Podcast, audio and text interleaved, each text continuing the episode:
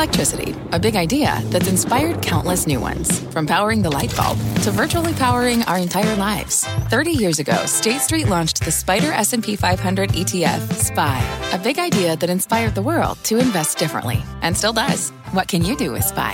Before investing, consider the fund's investment objectives, risks, charges, and expenses. Visit ssga.com for a prospectus containing this and other information. Read it carefully before investing. SPY is subject to risks similar to those of stocks. All ETFs are subject to risk, including possible loss of principal. Alps Distributors Inc. Distributor. I'm Deirdre Bosa, and you're listening to CNBC's Tech Check. Our show is live weekdays at 11 a.m. Eastern. Listen in.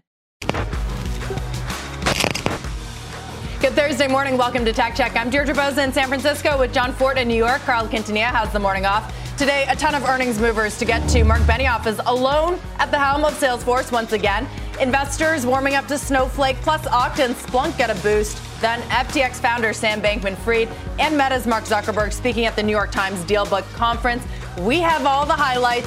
And finally, Cloud Week continues. We are joined by the CEOs of Microsoft, Azure, VMware, and Pure Storage. John, big show ahead. Indeed, and let's kick it off with Salesforce, that enterprise giant, falling this morning despite beating on the top and bottom lines for the third quarter after the announcement that co CEO Bret Taylor is going to leave the company at the end of January after just being promoted exactly a year ago. Taylor said in a statement the move was to get back to his quote entrepreneurial roots.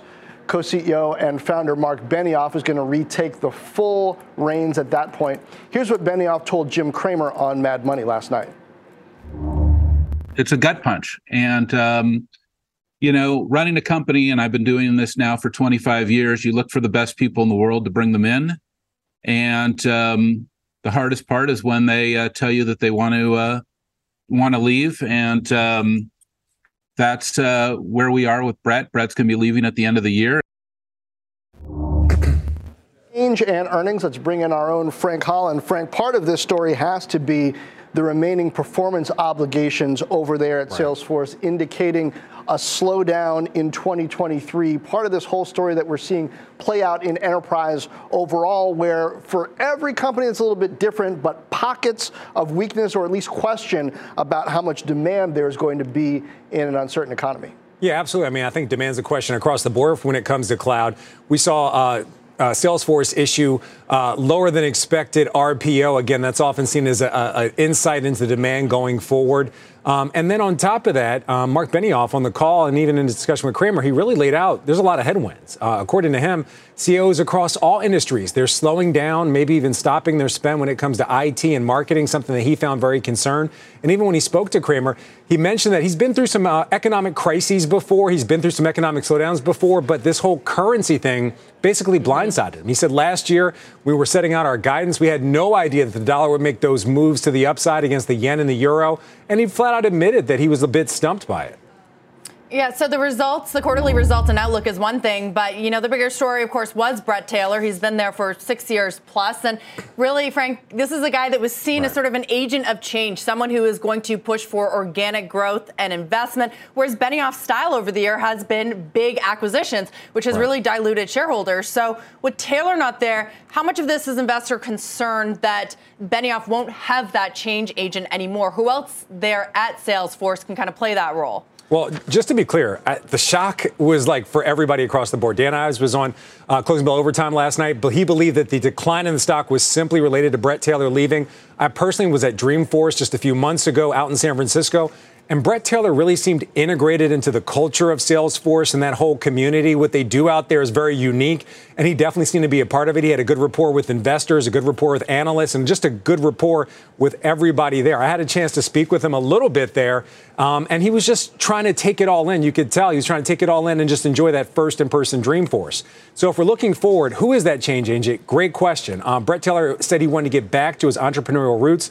This is speculation. I don't have insight, but they have someone else, uh, the CEO of. Uh, excuse me, of their uh, service cloud, Clara Shih, who has a very similar background to Bret Taylor. She's also a founder of Hearsay Systems, now involved uh, part of Salesforce. So that could be somebody he could turn to with very similar background and just that similar entrepreneurial background that Bret Taylor has. Uh, speaking of Bret Taylor, spoke with him uh, just about a year ago, around the time leading up to Dreamforce 21, which was largely remote. He talked about the importance of values and why he joined Salesforce in the first place. Take a listen. reached out and you know made this case, but it was just the wrong timing. You know, we just raised our Series B. The sky is the limit, and um, Marc, uh, as if you've ever met him, is a really charming salesperson and convinced us. And, and obviously, the the price tag was was uh, you know motivational as well.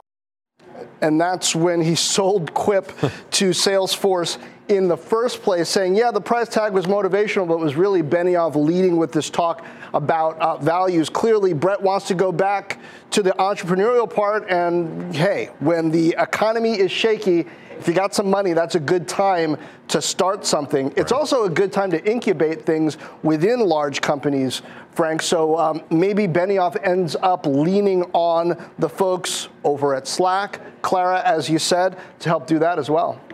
Yeah, I mean, that's definitely a possibility. But I mean, I think something a lot of analysts and people have spoken to me about the fact that they also have integrated Slack. So that's not an entrepreneurial opportunity, but it's certainly a challenge that if Bret Taylor was looking for a challenge he could have taken on inside of Salesforce.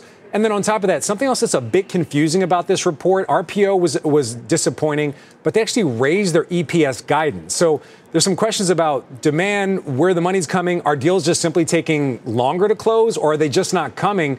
So a lot of questions. And one more thing about Bret Taylor, uh, you know, obviously co-CEO of Salesforce, but also uh, on the Twitter board. So he's somebody who's, you know, a pretty prominent person in the world of tech himself. But Marc Benioff, it's like a, a planet with its own gravity. So that might have been another motivation. I mean, if you're around Marc Benioff, I think all of us have been. He just people just are attracted to him. He just has a he spotlight is. on him pretty much everywhere he goes. He is a force of nature yes. and was on the Twitter board. Taylor, uh, John, let me throw something out to you.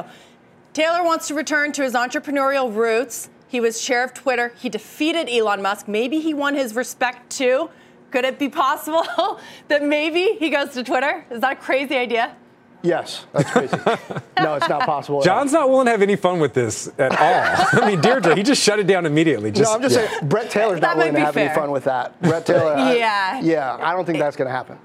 He might, he might be, yeah, so far away from that now, and thankful to be. Uh, Frank Holland, thank you very much. Great discussion. Let's turn now to FTX. Sam Bankman Fried covering a lot of ground at the New York Times Dealbook Summit. Massive risk management failures, commingled funds with Alameda Research claiming he's down to $100,000 and one credit card. Have a listen. I mean, look, I, I've had a bad month. There was no person who was chiefly in charge of positional risk of customers on FTX. This was a specific crash on assets associated with Alameda Research rather than all assets. I didn't ever uh, try to commit fraud on anyone. I I was excited about the prospects of FTX a month ago. I substantially underestimated what the scale of a market crash could look like and what the speed of it could look like. Here to help us break it all down, let's bring in Kate Rooney, who was watching with your yeah. popcorn like all of us. yeah. um, I mean, a part of me can't help but feel like there's got to be some method in this yeah, madness here. He is just incriminating himself. He's talking too much. Obviously, you know, there's been a lot of discussion that he's going against everything his lawyers are advising him. But is it possible here that he has some kind of new age crisis management team? Because the effect of this is that he's painting himself um, as someone who's mismanaged, who yeah. is incompetent, when really it's malfeasance and misuse of customer deposits at the core here. That was the theme. I think one of the takeaways that he tried to deflect any idea that this was malicious, this was premeditated. He knowingly commingled funds, and he tried to really blame it on sloppiness and maybe immaturity and the idea that he was a new CEO, he was distracted. There was so much else going on. He talked a lot about some of the regrets, but you're right, it does seem strategic in the way that he is trying to avoid culpability in the idea that this he had intent to defraud investors, which I think Andrew did a great job of mm-hmm. trying to hold him to that. But I don't know that we got that answer in a straight way from him. Kate, this is very different from the Sam Bankman Fried that we saw in those direct messages with The Verge. It's very different from the Sam Bankman Fried that we heard from when he was speaking so confidently about uh, how, how his businesses were structured. So, you, you've spoken to him before. Does this sound genuinely like the narrative follows through from what he believed before and what he's saying now? That Vox conversation was really eye opening, John, because his public persona and what he had said to us Vox, on the record right, yes. uh, consistently really aligned with how he was approaching the interview with Andrew and the idea that you know, he didn't know some of this was going on. We asked him directly about Alameda and FTX at the time. He sort of avoided that question. And even when Andrew asked him directly about that, he said he didn't know or he didn't realize how big their margin position was. And he really was the CEO. As the new CEO put it, it was a fiefdom, he said. And really, he was the one controlling it. He should have known this in hindsight. The Vox conversation opened up a new window into how he thought about some of these things. And Andrew asked him about um, effective altruism and some of the virtue signaling that he admitted to, and he called it sort of corporate BS that he had to play along with. I don't know that we, Andrew, or any of us would have even known to ask the question or question the effective altruism thing if it were not for those mm-hmm. conversations with someone who he said he thought was a friend and didn't realize that was being published. I think that's really the only window we've gotten into how he probably realistically thinks about this. Which seems to underline this idea that quite simply, SBF is a con man. I mean, even those comments about how he's down to what $100,000. Yeah. He cashed out $300 million from last year's VC raise. Yep. Um, he took out a billion dollar loan from Alameda Research. It's just, you can't believe anything he says here. That was what Novogratz made a great point, Mike Novogratz on uh, Squawk Box earlier, the idea that at some point he will be prosecuted. And he's out there on this media tour. He's been really trying to make excuses for a lot of what happened here, but he said at, at the end of the day, there will be prosecution. And Andrew asked him at the end, Are you lying? Or did you lie in this interview? And he said, I was as truthful as I am not knowledgeable to be, and I don't know of times when I lied. So he's still really tap dancing around yeah. that. And I think that's still one of the big questions here. Did he know? And was he lying in some of his answers there? Well, what he's essentially doing is providing prosecutors a lot of material. Yeah. Um, more to come, I'm sure, in the coming days and weeks. Yep. Kate Rooney, thanks, thanks so much. Yeah. Uh, meanwhile, Elon Musk, not the only one taking some issue with Apple's App Store. Mark Zuckerberg also spoke critically of Apple's policies at the New York Times DealBook Summit, saying, quote, Apple has sort of singled themselves out as the only company that is trying to control unilaterally what apps get on a device. I don't think that's a sustainable or a good place to be. Those comments come after Meta's ad business has taken a huge hit this year thanks to Apple's updated privacy changes. Zuckerberg also addressed a range of issues from metaverse skeptics to TikTok competition at the summit. Sounds like he needs to take a walk with Tim Cook. Our Julia Boorstin joins us now to break it all down. Julia? Um, I, I, love the walk with Tim Cook reference. John, I mean, I think what's most interesting here from an investing standpoint is the signaling that Mark Zuckerberg did that they are not going to be overspending on the, on the metaverse and that they are focused on what is still their bread and butter, which is social media and the ad business. I just want to point out a quote that Zuckerberg said. He said, over the long term, they're pushing the same direction, namely into the metaverse. But over the next few years, it is going to be efficiency and discipline and rigor and operating in a much tighter environment. So acknowledging they are not going to be overspending, they are going to be disciplined there. So I think that's the key thing. And also trying to reassure that over the next three to five years, not just over the next 10 years, they will be seeing notable improvements in that metaverse technology to make it more appealing to consumers. So, John, I- am curious what you thought of that. Um, I know you are a metaverse skeptic. Is this a pivot or is this just near term reassurance? I say, show me the money, Julia. They're spending tens of billions of dollars. They just said to investors they're going to spend tens of billions of dollars on the metaverse in the near term. So saying they're going to be disciplined, I don't know, D, I don't know how you do that. I mean, he can say all of these things, Julia, but do we buy it? He's got to put his money where his mouth is or take his money away from where his mouth is. He says he's social media first. He named the company Meta. And as John said, he's spending tens of billion dollars. How much stock should we put into this is just this sort of to make nice with investors?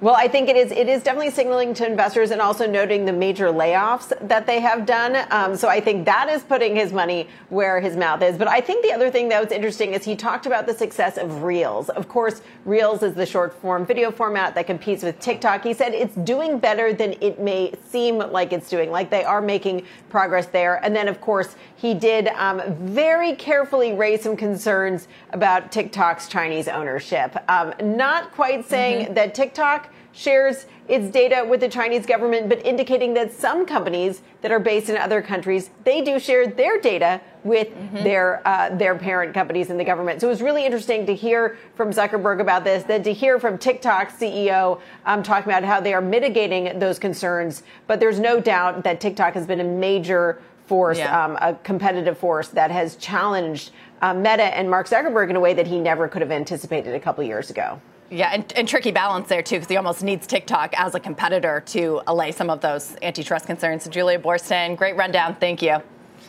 Up next, Cloud Week continues on Tech Check. The CEOs of Microsoft, Azure, VMware, and Pure Storage, they're all with us. We're back in two.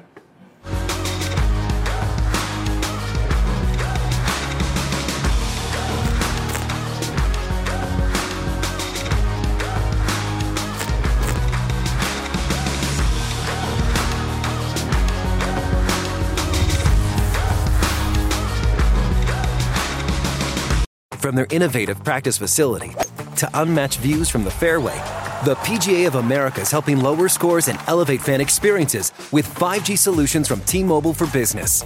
Together, we're using AI powered analytics to expand coaching tools and bringing fans closer to the pros with 5G connected cameras. This is game changing innovation. This is the PGA of America with T Mobile for Business. Take your business further at T Mobile.com/slash now.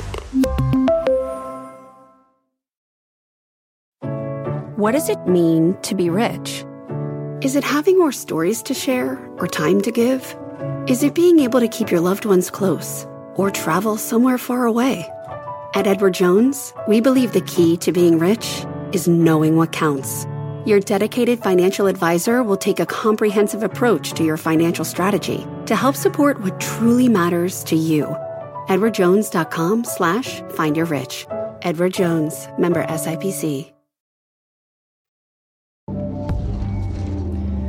Welcome back. Let's get a check on Snowflake. The stock reversing early losses after top and bottom line beat in Q3. The initial drop due to a product due to, excuse me, product revenue guidance that came in light. CEO Frank Slootman joined Mad Money last night and he addressed the soft outlook. The guidance is the guidance, and uh, you know uh, you always have to wait and see how it plays out. We think these numbers are are formidable uh, in, in any reasonable context. Obviously, you know the, the sentiment in the market is a little stressed out, and you know, people react very strongly, and that's that's understood. But you know we live in the real world, and uh, you know we just go you know one day at a time, one one quarter at a time. Company's revenue was up 67% year over year, but that growth was lower than the 83% increase last quarter. Shares are down more than 55% in 2022. John, the guidance is the guidance. Yeah, and the stock is up today in the trade so far. Let's turn now to one of the biggest names in the cloud, and that is Microsoft. Azure, its uh, cloud platform, has been a potent force, but last quarter saw lower than expected revenue growth. CFO Amy Hood pointing to moderating consumption, higher energy costs hitting Azure's bottom line. All the while, Microsoft faces stiff competition from AWS and Google Cloud, regulatory scrutiny over its pending deal for Activision Blizzard. Joining us now, Microsoft Executive Vice President of the Cloud and AI, uh, Scott Guthrie. Scott, great to have you. I, I want to start on this kind of consumption uh, trend that we see, and I keep hearing from executives, leaders in uh, enterprise software, customers want to break down their needs into the smallest possible components and spread them over time and pay as they go even more than before. Are you seeing that, and how does it affect your plans? Well, first off, John, thanks so much for having me on the show. It's it's great to be here this week. Um, you know, I think to your point there, you know, customers are looking to optimize their IT. And you know, we think with the Microsoft Cloud, uh, we're really helping them do that. You know, you know, we saw strong growth, continue to see strong growth with the Microsoft Cloud. Uh, last quarter, we grew Azure 42% year over year in constant currency. And to your point, that's driven by customer usage of our consumptive-based services. So break down for me also the, what you're seeing in small and medium-sized customers. We, we just saw that Snowflake saw some weakness there for what it sells. At the same time, though, we just talked to Sasan Goodarzi from Intuit yesterday. Uh, they specialize in small and medium business for the back office tools, those sort of uh, revenue driving and business running cloud tools that they have, they continue to see strength. What are those smaller customers really using and finding essential during this period? Well, I think, you know, there's obviously going to be some economic uncertainty in 2023. But you know, every organization needs to find ways to drive productivity amongst their employees and continue to transform their businesses while at the same time cutting costs. Uh, and you know, part of what we're trying to do with the Microsoft Cloud through the breadth and depth of what we offer is, is help them do that. Uh, you know, we're in lots of different categories, uh, both SaaS and consumptive based. And we make it really easy for them to, to use those separately in individual components, but also combine them together uh, to be able to optimize end-to-end processes. And at the end of the day, you know, use the cloud as a, really a, a, a, lever they can pull uh, to optimize around uh, their productivity and, and, drive their transformation. Hey, Scott, good morning. It's Deirdre. Um, are there other ways in which you can help them, such as eat costs yourself? Um, earlier this week, we heard from the AWS chief, Adam Selipsky, who said that he's trying to keep costs down for his customers by doing things like eating the higher energy prices. Are you doing the same, and how might that weigh on margins going forward? Well, certainly we're we're optimized around uh, you know at scale, and so you know take energy prices in Europe. Uh, you know, at our scale, we're able to make sure that we have the right supply chain, we have the right long-term energy contracts, and, and we're very focused on how do we make sure our customers are successful. And I think we can help them navigate higher fuel prices uh, and energy costs inside Europe. Um, you know, through our cloud and, and through the scale at which we're able to provide it. So that's something that I think is a real value prop for customers. Uh, then the other thing I think we're really focused on is, is you know how do we again enable them to get outcomes faster with more certainty, uh, and part of again the breadth and depth of what we offer really enables them to have more confidence that they can uh, you know, add a security solution, which is going to be top of mind, or right. drive a business outcome faster. And how much of that, Scott, means that you've got to roll out more industry specific, purpose specific apps on top of the platform that you're offering to customers? Earlier this week, we saw AWS roll out some new data management tools, some uh, supply chain uh, focused services built on top of their platform. What are your goals, industry specific and task specific, during a time when customers want that shorter time to value? Yeah, over the last two years, we've been focused on what we call the Microsoft Cloud for Industry.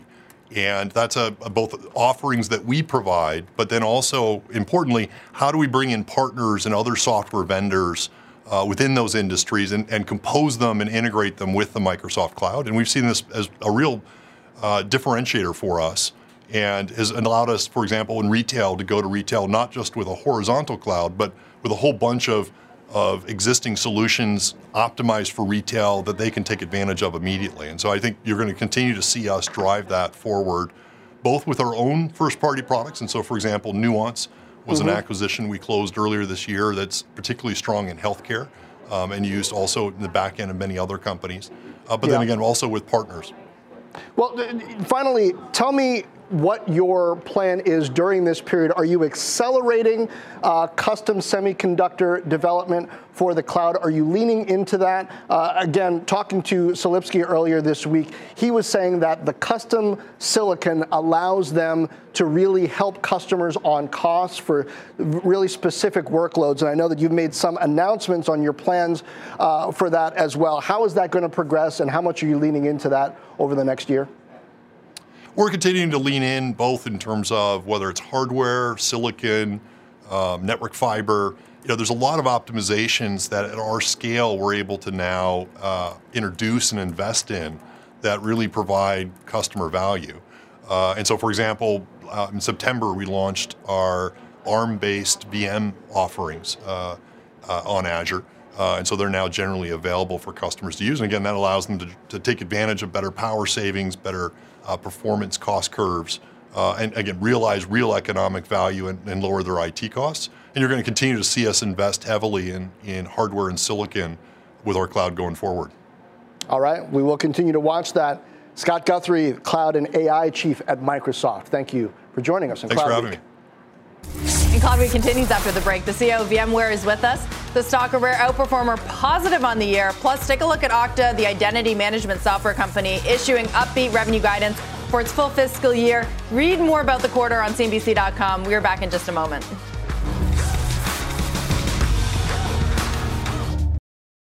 Welcome to the Canva guided meditation for stress at work. Impending deadline? Generate Canva presentations in seconds. So fast. Brainstorm got too big? Summarize with AI in a click. click, click. Writer's block?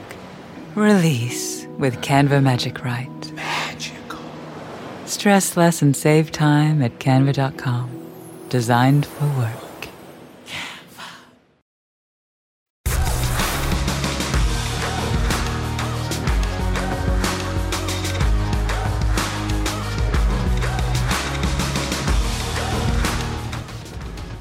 To Check Check, everyone. I'm Contessa Brewer. Here's what's happening right now. U.S. manufacturing activity in November contracted for the first time in two and a half years. That's according to the Institute for Supply Management. The good news on inflation factories paid less for raw materials for the second straight month.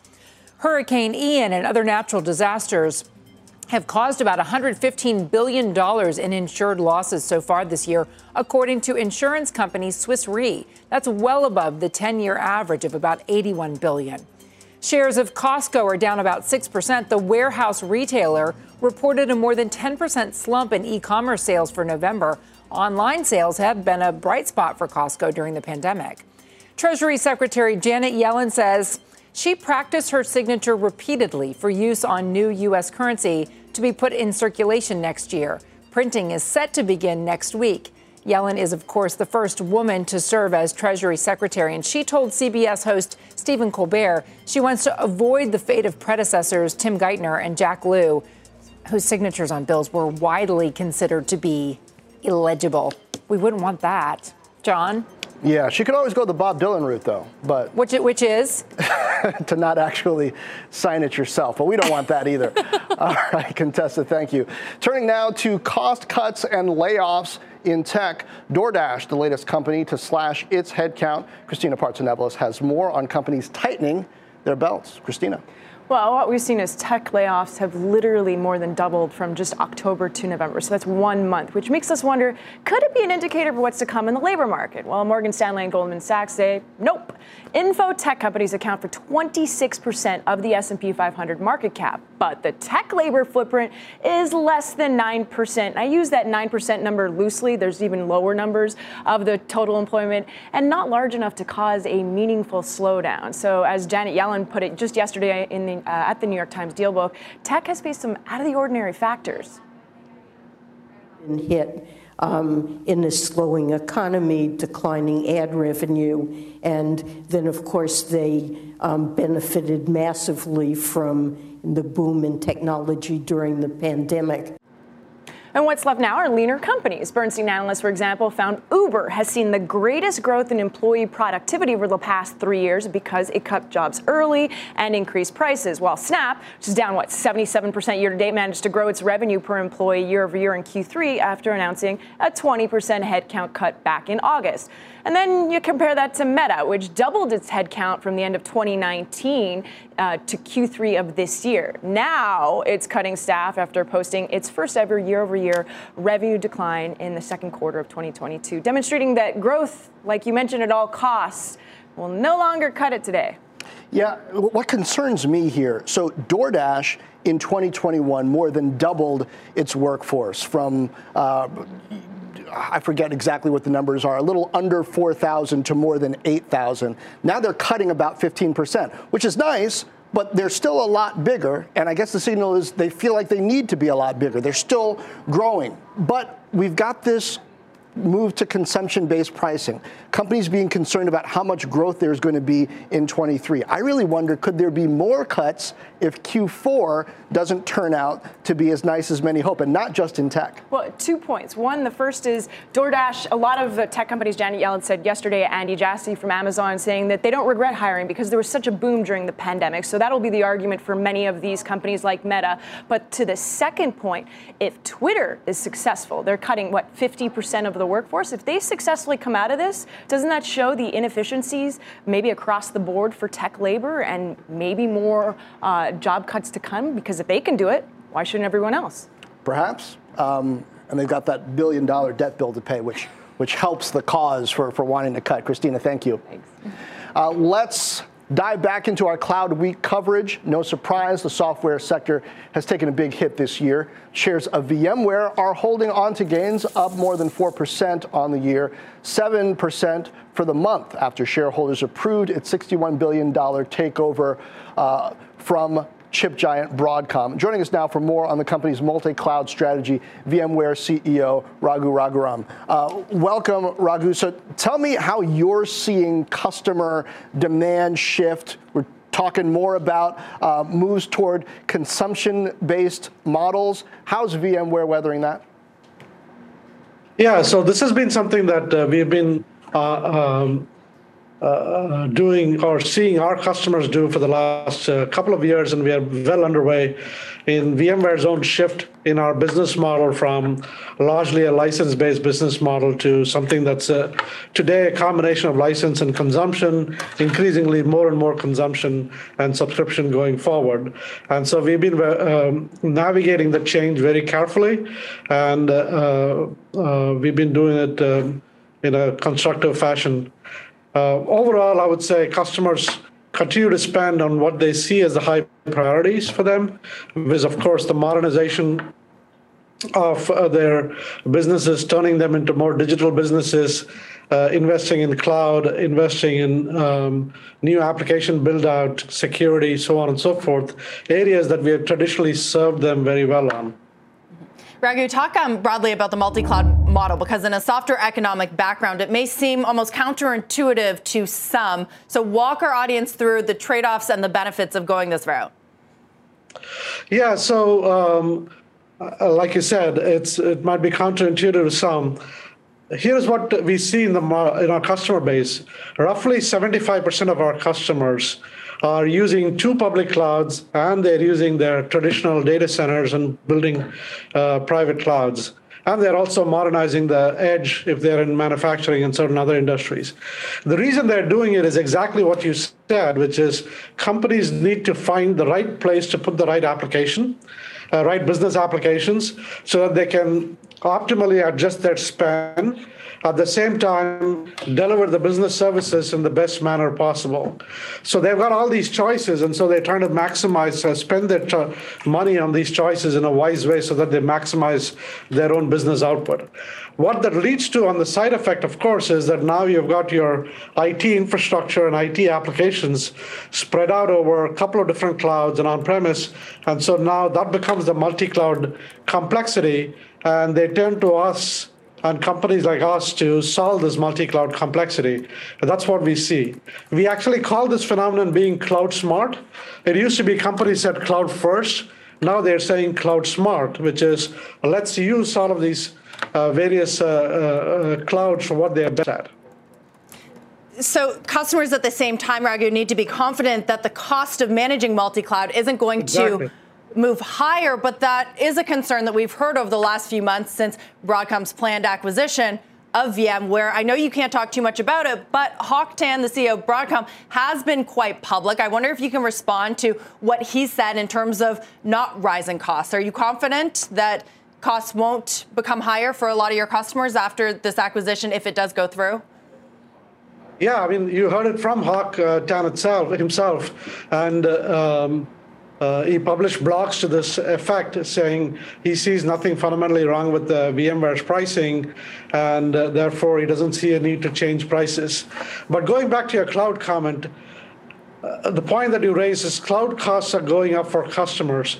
That is totally true. One of our best selling offerings is an offering that enables customers to optimize their cloud spend, regardless of which cloud they are in. And we see wh- what you're talking about all the time with customers because they've initially, in the rush to go to the cloud, they did not optimize what they had to do.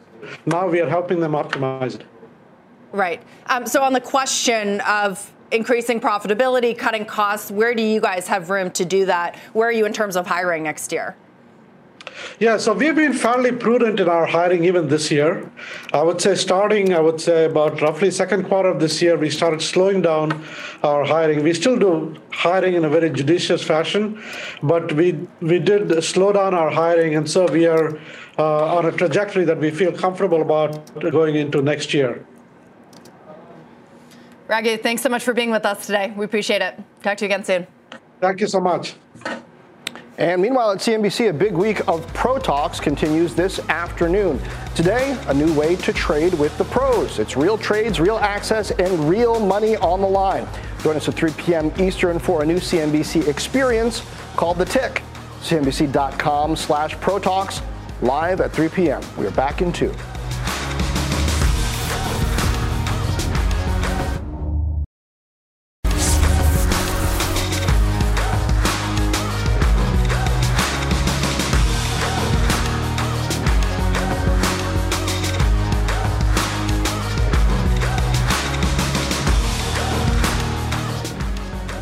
Welcome back. As you saw, the NASDAQ turning positive. The Senate AG committee holding a hearing on the FTX collapse with the CFTC chairman testifying. CNBC's senior congressional correspondent Ylan Mui has been monitoring that and has the highlights. Ylan. Well, Deirdre, there is new urgency from both lawmakers and from regulators to write new rules to protect customers as well as to find out what happened inside of FTX. They want to make sure that there are protections for consumers as well as new rules for digital assets. CFTC Chairman Rostin Behnam said that his agency currently lacks the authority to police bad actors before they strike. He said that's why legislation is needed from Congress to give him authority over at the spot market for digital assets, particularly to give him a window into what happened into FTX. He also defended his own meetings and interactions with Sam Bankman-Fried. He said that he met with Bankman-Fried 10 times over the past 14 months, but that all of those discussions were around uh, FTX's application to function as a clearinghouse. Now, there has been bipartisan legislation from the Senate Ag Committee uh, that they say would have prevented FTX from occurring, but certainly there are legislation and proposals from several corners of Congress, including from Republicans and Democrats in both chambers, the House and the Senate. It is unclear which one is going to get traction, uh, but Behnam did say that this is not a power grab by the FTC, uh, by the CFTC in order to gain uh, authority over the spot market for commodities. He said this is a way to fill gaps, protect consumers, and prevent another FTX from happening again. Guys. Ylan, thank you. And we are going to check back in with Washington in just a bit again. In a few minutes, President Biden hosting a joint press conference with French President Emmanuel Macron. Our Kayla Tausche will monitor and bring us any highlights. Tech Check is back after this.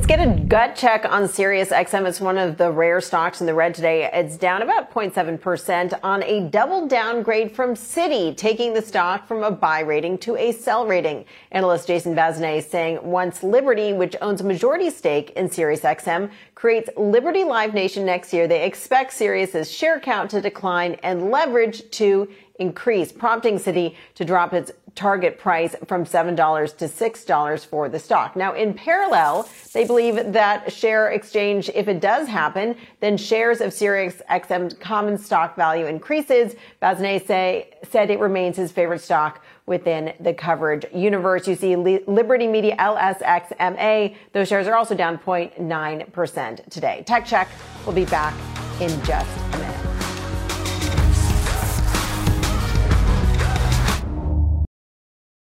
Shares of Pure Storage are higher after posting a better than expected quarter. Company also issuing upbeat guidance, especially when compared to peers like Dell NetApp, saying on the earnings call the company's core strategy is what's going to lead them to take market share from the competition.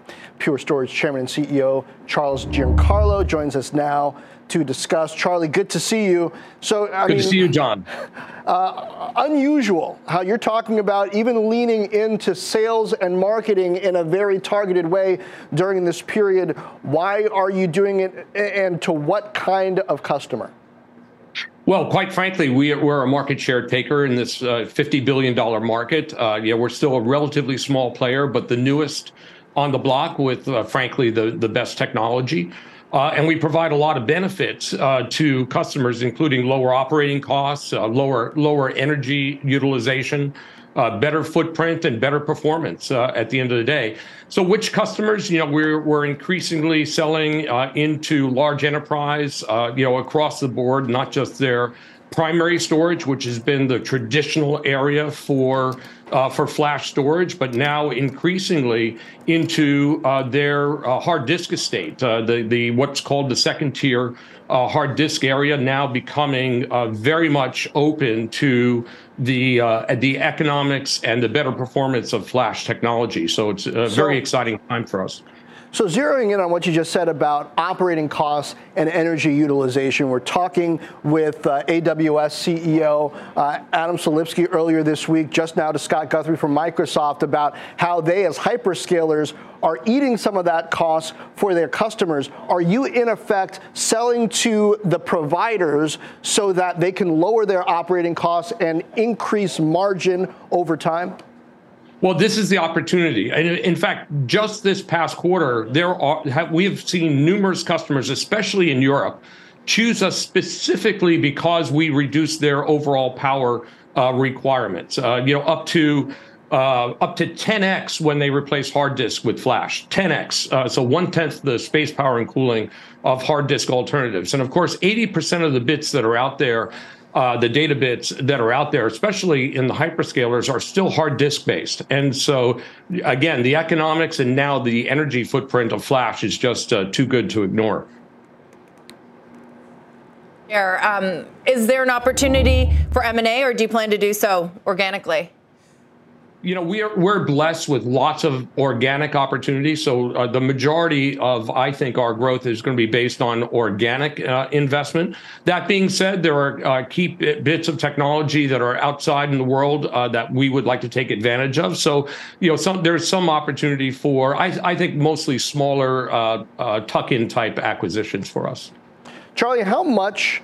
Um, headcount shift geographically do you expect to see during this period and coming out of it? I believe you said on the call that you're going to be hiring more net overseas, in part because of the, the cost value that you see in talent there. And I just wonder, as so many companies are starting to cut domestic workforces, does the high cost uh, of talent here actually get reflected in where talent gets hired in an upswing?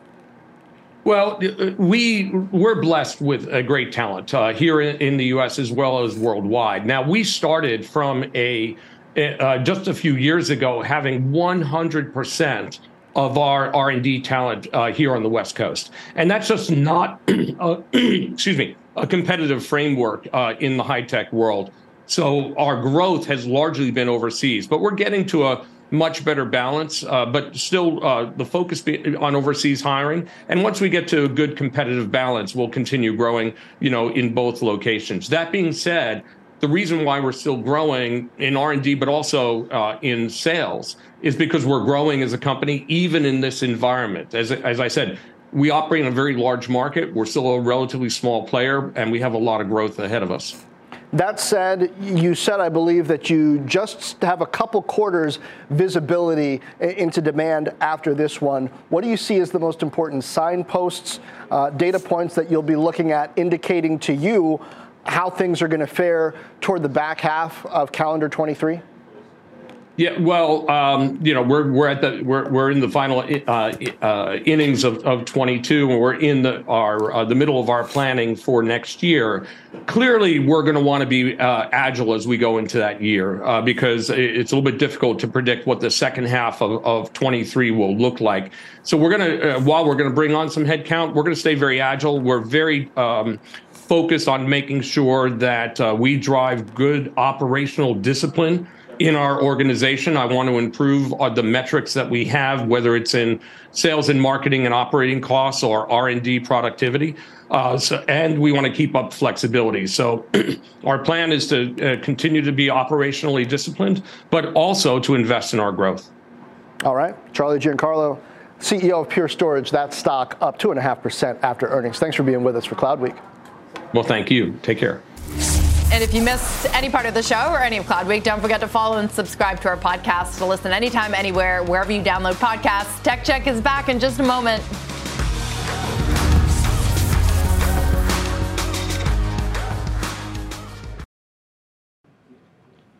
One more thing Elon Musk squashing his Twitter beef with Apple, for now at least, posting that he met with Tim Cook and got a tour of Apple HQ.